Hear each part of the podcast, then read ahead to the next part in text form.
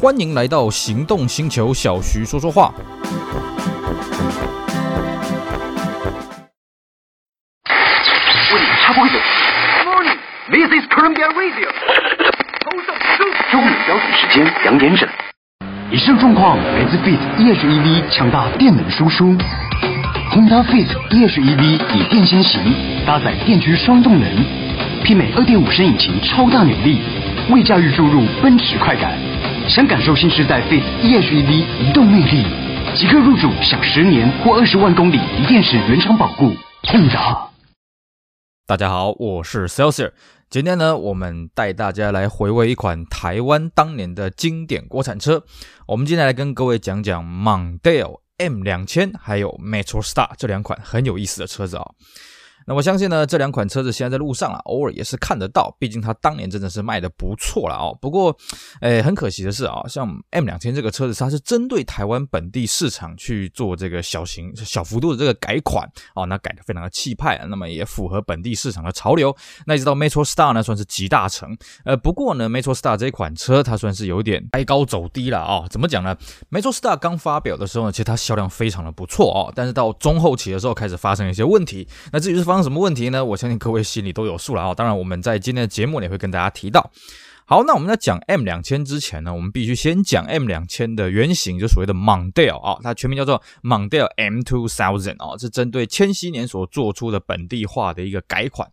那么 Mondeo 这个车子呢，它其实是我们以前福特六和原装进口的这个 Sierra 啊，叫做新锐的这个后继车了哦。那 Mondeo 跟 Sierra 有个很大的差别在于说，Sierra 是后驱车，那 Mondeo 从第一代到一直到现在都是前轮驱动的车子了哦。那么 Mondeo 呢，一开始在台湾呢是做原装进口，当时标榜的是这个欧洲年度风云车。不过因为当时呢，这个 Mondeo 的售价，因为它原装进口关系，它比较高一些了啊。那那时候天王星呢，也是所谓的九三天啊，算是还算是非常受欢迎啊。所以 Mondeo 在原装进口的时候，其实卖的并不是很多了啊。那么一直到第二代的 Mondeo 的时候呢，因为这个台湾这边亚太地区福特汽车的政策开始转变了啊。原先呢，我们亚太地区在一九七零年代的最后期呢，开始转变成以这个日系的马自达、福特。挂帅来取代这个欧系福特。那么在九零年代的后期之后呢，福特开始逐渐在经营所谓的 One Ford，也就是说一款福特来行销全世界，来拉抬到同样一个品牌形象的一个水平。所以呢，那个时候呃，天王星所谓的九三天呢，慢慢改款九五天，到最后的九六天啊。那么改款到后来呢，一方面呃，这个 One Ford 的这个政策逐渐在推行了啦。哦，当然当时还不叫做 One Ford。更重要是什么？其实天王星呢，去打这个当时市场上的大。怪物 A 三的 s a f i r 呢，打得有点这个力不从心了啊、哦，所以呢，这时候原厂就决定干脆把二代的 Mondeo 导入台湾这边就地国产了哦。那么当然一开始呢，这个为了要确定这个水温没问题呢，所以在二代 Mondeo 国产之前呢，曾经先原装进口一批这个。欧欧洲制造的 Mondeo 了哦，那这一批车的外观其实跟我们国产版的外观呢差没有很多了哦，比较能够辨别出来大概就是两个地方哦，第一个就是它排气管的位置哦，跟国产版的刚好是颠倒的哦，一个在左边，一个在右边。那么另外一个是说呢，这批原装进口的这个后视镜啊哦，是不能收折，它只能回弹而已了哦，只能从这两个小地方去看出来。那因为那个时候原装进口售价也比较高，然后配备也不怎么样，所以其实那一批卖的也不多。那么等到台湾这边进行国产了之后呢，诶当时呢，就是标榜说，哎，我们是这个台湾啊，这个本地制造的这些国产车里面，少数是德国血统了啊、当时在台湾还有什么德国血统的车子？大概就剩那个 Opel 的这个 Vectra 了啊、还有这个 Astra，Astra 那时候不知道，我我不是很确定那时候阿索停产了没，但是 Vectra 那时候是有在生产的哦。所以说，在市面上你看到一大票这些豪华奢华泛滥的这些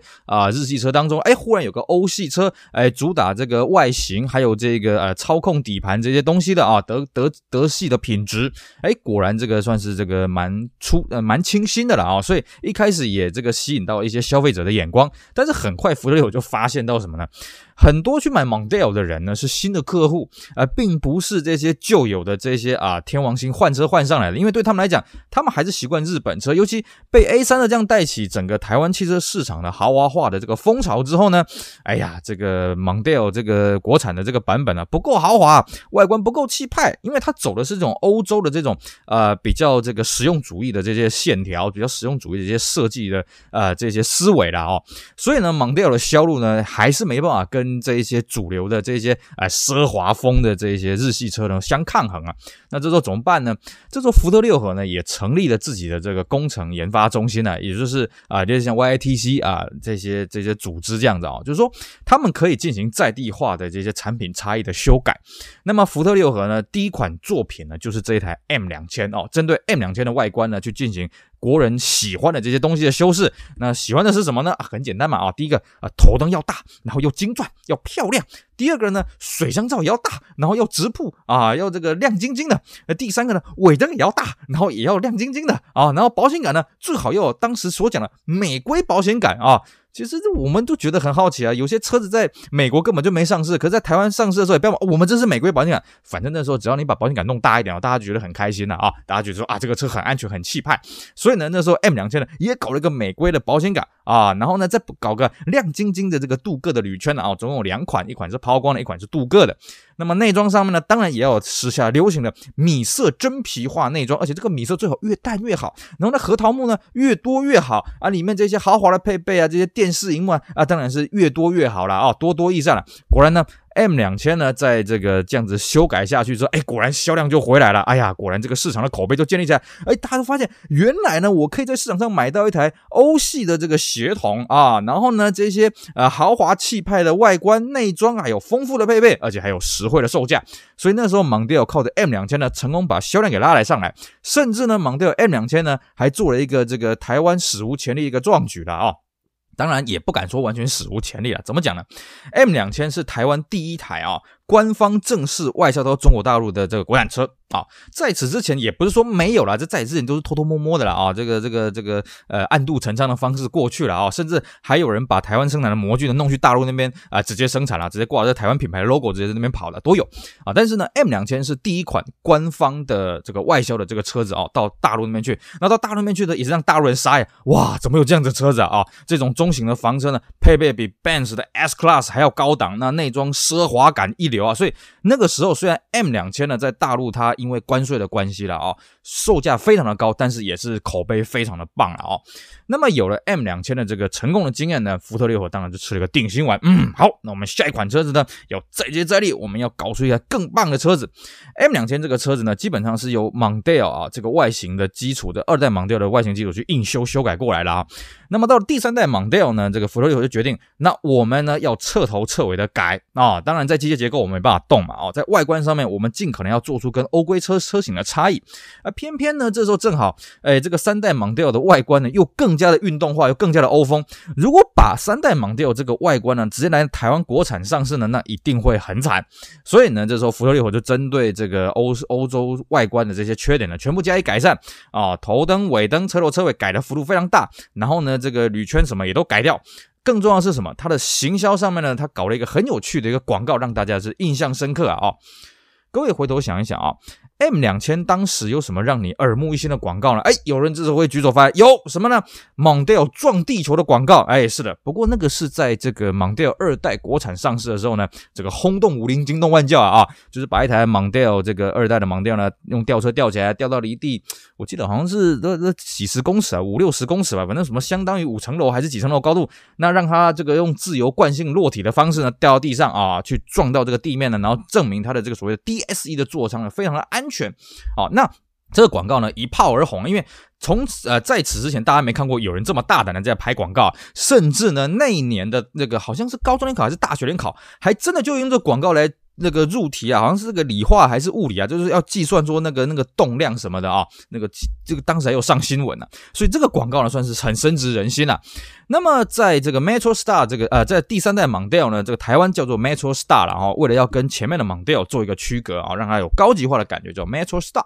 那么在 Metro Star 呢，大家一定更耳熟能详是什么？啊，就一个盲人嘛，啊，那边叩叩叩叩叩叩叩啊，然后呢，这个就说什么什么香奈儿啦，啊，什么枫叶啦，然后最后说盲调是 Benz 啊，哦，所以那个时候呢，我们坊间就有一个很好玩的一个绰号了啊 Metro Star 呢，我们叫做这个青梅变炉了哦，侠子兵士了哦。那当然呢，啊、也有人呢用这个 Metro Star 呢来翻的比较文雅，叫什么？没错，是它啊、总而言之呢，Metro Star 呢靠着这个外观跟这个内装方面的这个大幅的修改了啊、哦，符符合本地的这些胃口，还有这个广告的行销什么夯不啷当的哦。果然一口气就开出了长虹。毕竟呢，我们看这个 Metro Star 它的配备啊，当时我也是专门跑去展厅间好好去研究一下。哇靠，这个车子到底是怎么样这么有质感呢？好，首先呢，哎，它这个引擎盖一打开，它的引擎上面有一个上市板。那在当时国产车来讲，基本上你不会看到这种东西的啊。那当时我们也是傻傻觉得，哎呀，这东西看起来很高级啊，嗯，这东西很棒啊啊。当然我们这是玩车玩久就会发现，